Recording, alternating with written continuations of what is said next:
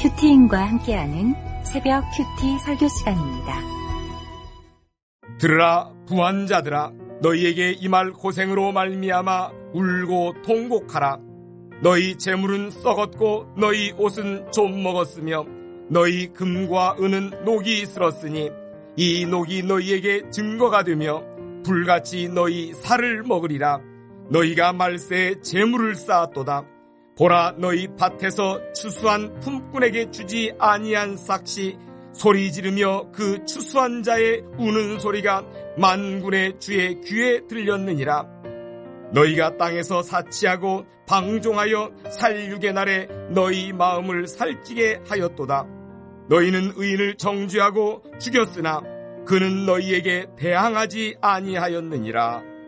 그러므로 형제들아, 주께서 강림하시기까지 길이 참으라. 보라, 농부가 땅에서 나는 귀한 열매를 바라고 길이 참아 이른 비와 늦은 비를 기다리나니 너희도 길이 참고 마음을 굳건하게 하라. 주의 강림이 가까우니라. 형제들아, 서로 원망하지 말라. 그리하여야 심판을 면하리라. 보라, 심판주가 문 밖에 서 계시니라. 형제들아, 주의 이름으로 말한 선지자들을 고난과 오래 참음의 본으로 삼으라.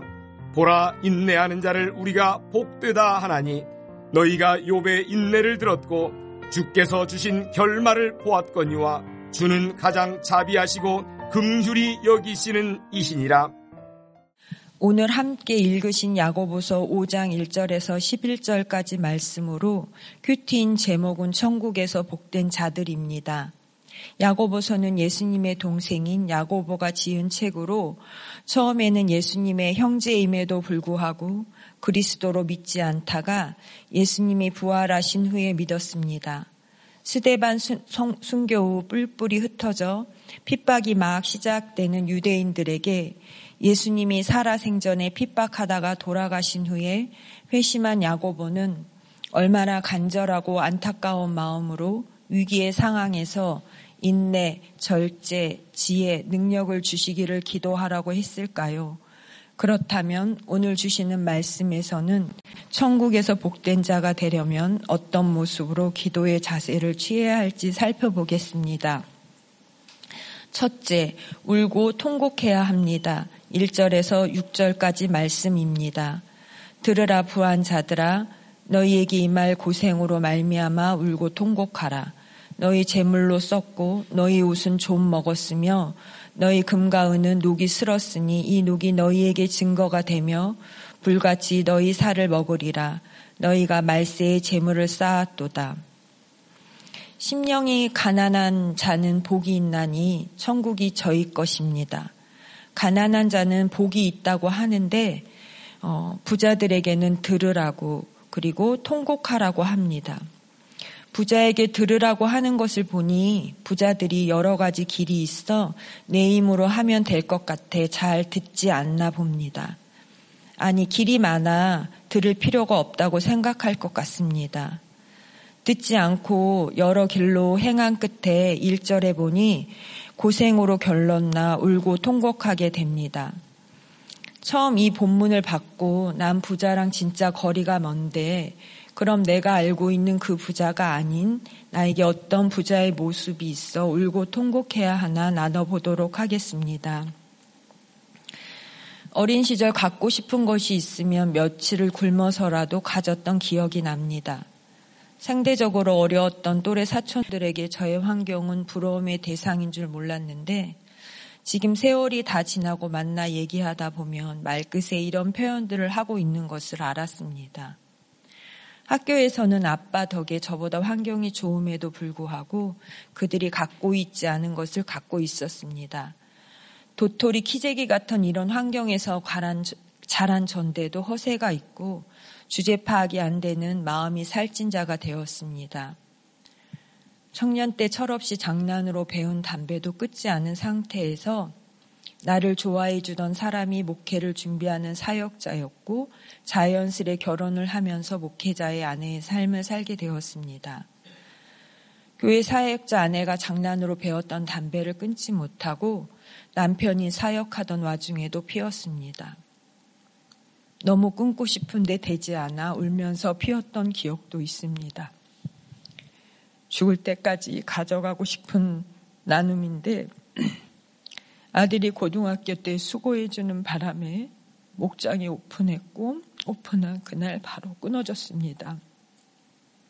그토록 끊고 싶어 발버둥 쳤는데 그 한 번의 오픈으로 제가 힘을 잃고 끊어졌습니다. 담배 피우면서 안 피우는 척하는 가증함이 더 괴롭고 이게 뭔데 이렇게 숨어서 울면서까지 피울까라는 마음이 참 힘들었던 기억이 납니다. 언변이 좋고 책을 좋아하던 남편은 나름 사역에서도 인정을 받았고 공명심이 있던 남편은 성도 열 명 안쪽으로 모이는 지하교회에 가겠다고 담임 목사님께 말씀드렸고 담임 목사님은 저에게 전화 걸어 너도 갈 수 있겠냐고 물어보실 정도로 다들 자신 없어 하는 교회였습니다. 나의 야망은 긍정의 힘으로 포장되었고 하면 되지 뭐라며 모교의 지원을 받으며 사역을 시작했고 지하에서 지상으로 교회를 옮겼고 교회 학교도 꾸준히 삼십 명 안팎으로 모이는 가시적인 부흥도 보여주셨는데 사역 삼 년 만에 교회에서 쫓겨났습니다. 이런 환경에서 주변의 믿음의 선배들이 그리고 말씀으로 하나님 들으라고 하셨을 텐데 기억나는 것이 없는 것을 보니 듣지 않고 내 소견에 옳은 대로 행한 것 같습니다. 그리고 교회에서 쫓겨나는 일은 남편의 문제라 생각이 되어져 나와 별개의 문제라고 생각했습니다. 그들이 그냥 수치를 줬다는 사실에 통곡했습니다. 그런데 출애굽기 사십 장 십사 절에서 십오 절을 큐티하던 중에 너는 또 그 아들들을 데려다가 그들에게 겉옷을 입히고 그 아버지에게 기름을 부은 같이 그들에게도 부어서 그들이 내게 제사장의 직분을 행하게 하라. 그들이 기름 부음을 받은 즉 대대로 영영이 제사장이 되리라 하시매라는 말씀을 통해서 서로 부부가 한 몸인데 어떻게 남편 문제, 내 문제를 군분하는 것 자체가 문제이고 야망을 위해서는 함께 했다가 문제만, 문제가 생기니 나만 싹 빠져나가는 고단수의 이기적인 폐역함을 보게 하셨습니다. 그리고 직분을 허락하셨는데 감당하지 못한 거는 너도 마찬가지임을 알게 되어 얼마나 하나님께 죄송했는지 모릅니다. 적용 질문 드리겠습니다. 듣기를 잘 하십니까? 무엇 때문에 울고 통곡하십니까? 돈이 없어서입니까? 자녀가 속을 썩여서입니까? 남편이 바람이 났습니까? 땅에서 사치하고 방종하여 사륙의 날이 왔는데도 마음을 살찌게 하신 것이 무엇이 있습니까? 천국에서 복된 자가 되려면 둘째, 고난 중에 원망하지 말고 기다려야 합니다. 칠 절에서 팔 절 말씀입니다. 그러므로 형제들아, 주께서 강림하시까지 길이 참으라. 보라, 농부가 땅에서 나는 귀한 열매를 바라고 길이 참아 이른 비와 늦은 비를 기다리나니 너희도 길이 참고 마음을 굳건하게 하라. 주의 강림이 가까우니라. 잠깐 참는 것이 아니라 길이 오래 참아야 합니다. 참으라 말씀하시는 것을 보니 참기 어려운 일인가 봅니다. 누구 때문이라는 피해의식과 너 때문이라는 책임 회피와 분노하며 이를 악물고 참는 것이 아니라 구원의 열매를 바라고 믿음의 소망을 가져야 됩니다. 교회에서 쫓겨나면서 잠깐의 충격은 있었으나 음, 아니 다시 하면 되지 그리고 다시 할 수 있어라며 나의 야망이 채워져야 되니 긍정적인 마음이 다시 올라와 심각성은 별로 없고 우리를 쫓겨낸 그들만 탓했습니다. 그러던 중 회사 사목으로 오라는 청함을 받고 갔던 회사가 다단계 회사였고 등재이사로 있던 남편은 피해액을 감당해야 했기에 일 년 실형으로 감옥에 다녀왔습니다. 재판 과정 중에 주제 파악 안 되고 사치하고 방정하며 마음에 살찐 저하고 의논이 되지 않으니 외로운 남편은 의논의 상대인 내연녀를 따라 집을 나갔습니다. 마음이 살찐 부자에게 이만 고생으로 말미암아 울고 통곡하는 일이 생겼습니다.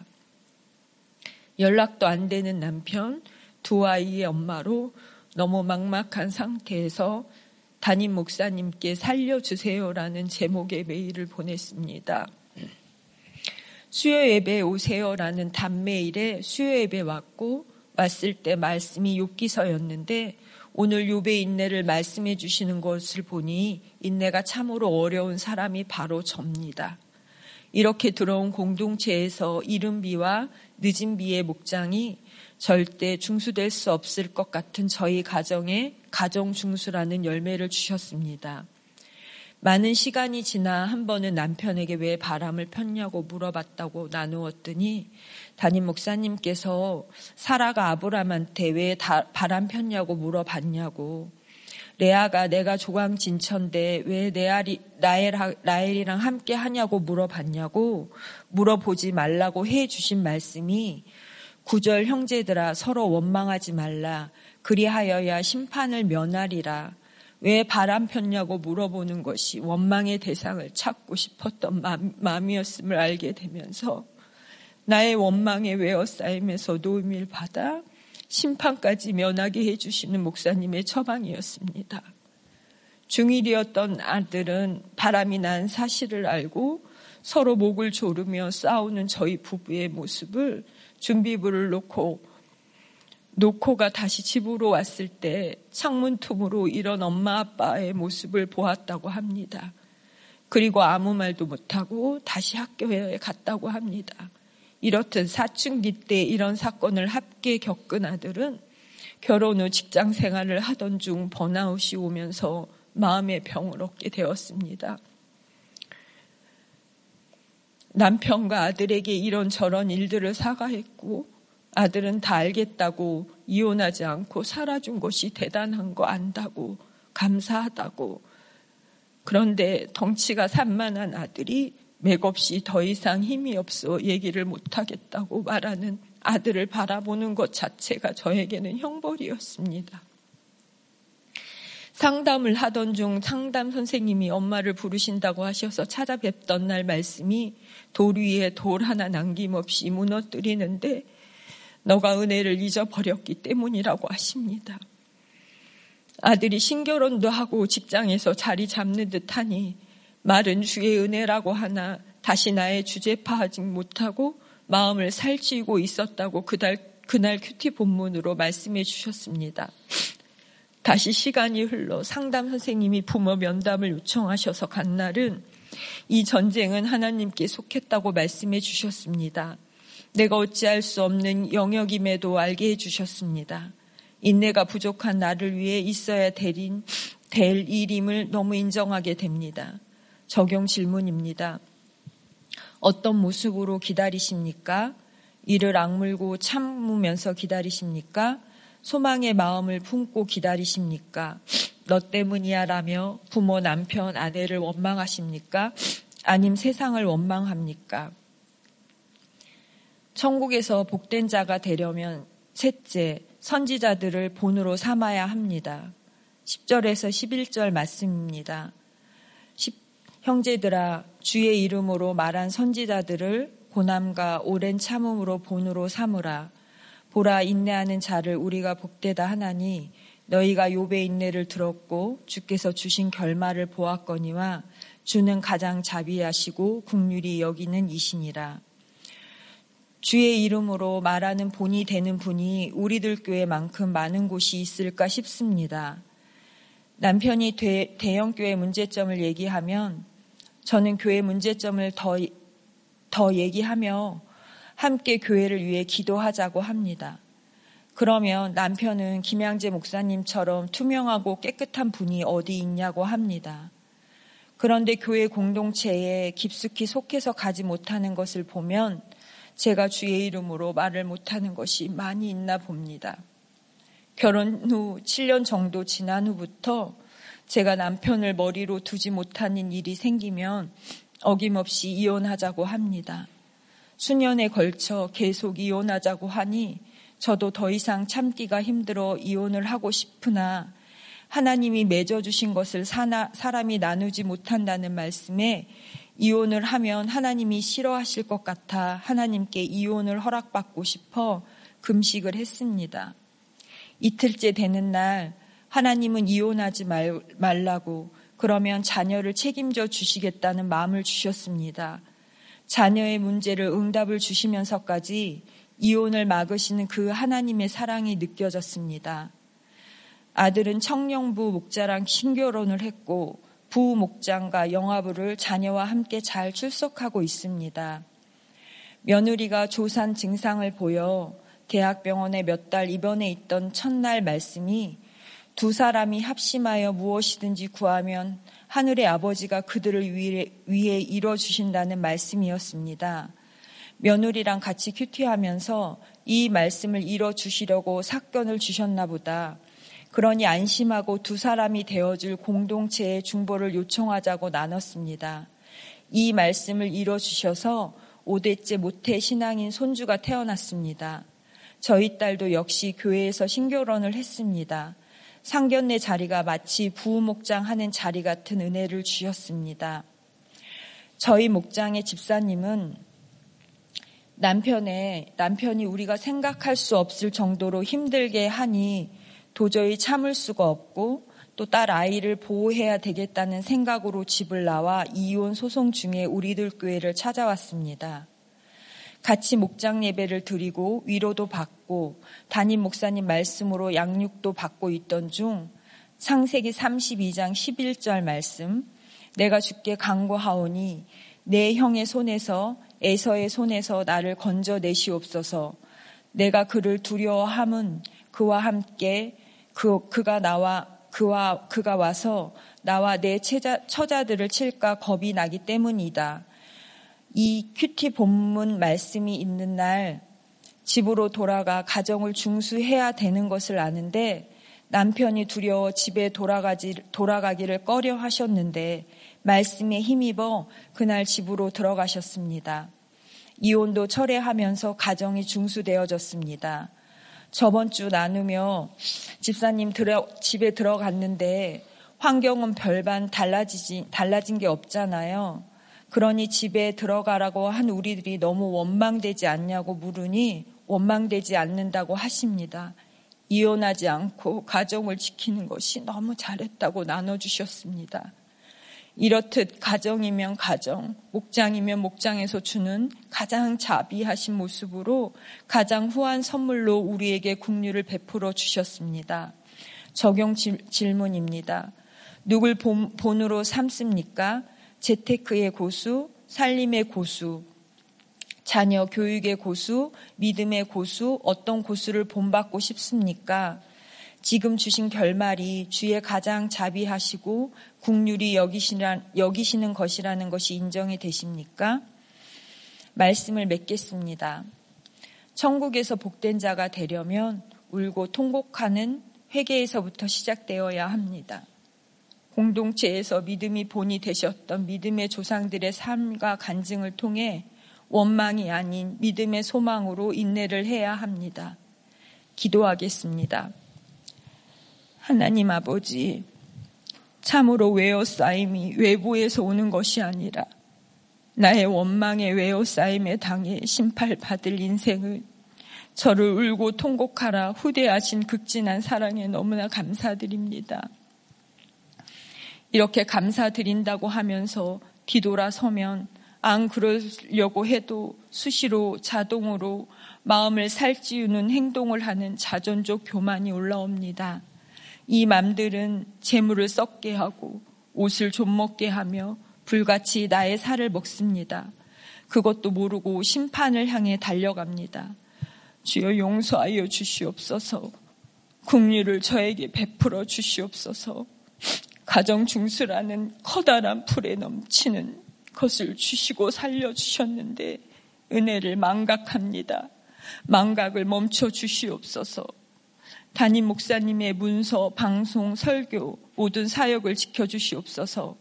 가정 중수와 말씀 묵상이 강을 지나 바다로 이어져 열매 맺게 하시며 영육으로 강건케 하시옵소서. 모든 사역자님 위에 동일한 은혜가 임하기를 또한 기도합니다. 겨울에 교회, 겨울에 교회의 교, 겨울 사역을 기도로 준비 중입니다. 함께 하시며 청년부 큐페를 위해 리더십들이 사역하고 있습니다. 사역과 양육의 밸런스를 잡아주셔서 능히 감당할 힘을 허락하여 주시옵소서. 아버지, 인구가 점점 줄고 있는 이 나라를 불쌍히 기억하여 주시옵소서. 나라가 없어질 것 같습니다. 이 나라를 살려주시옵소서. 하나님의 마음으로 진정히 나라를 사랑하는 위정자를 허락하여 주셔서 주님의 뜻에 어긋나는 법들을 막아주시고 태아생명보호법이 제정될 수 있도록 인도하여 주시옵소서. 하나님, 죽어야 될 백만 가족의 이유가 있어도 구원 때문에 살아, 살아야 되는 그 한 가지가 이 땅에 넘쳐나 자살의 영을 거둬주시기를 간구합니다. 도와주시옵소서. 세계 곳곳에서 선교를 담당하시는 모든 선교사님들 위해 늦은 비와 이른 비의 은혜가 넘쳐나게 하옵소서. 이 모든 말씀 가장 자비하시고 긍휼이 넘치시는 예수님의 이름으로 기도드립니다. 들으신 말씀을 기억하시면서 개인과 가정, 나라와 교회 위에 기도하겠습니다.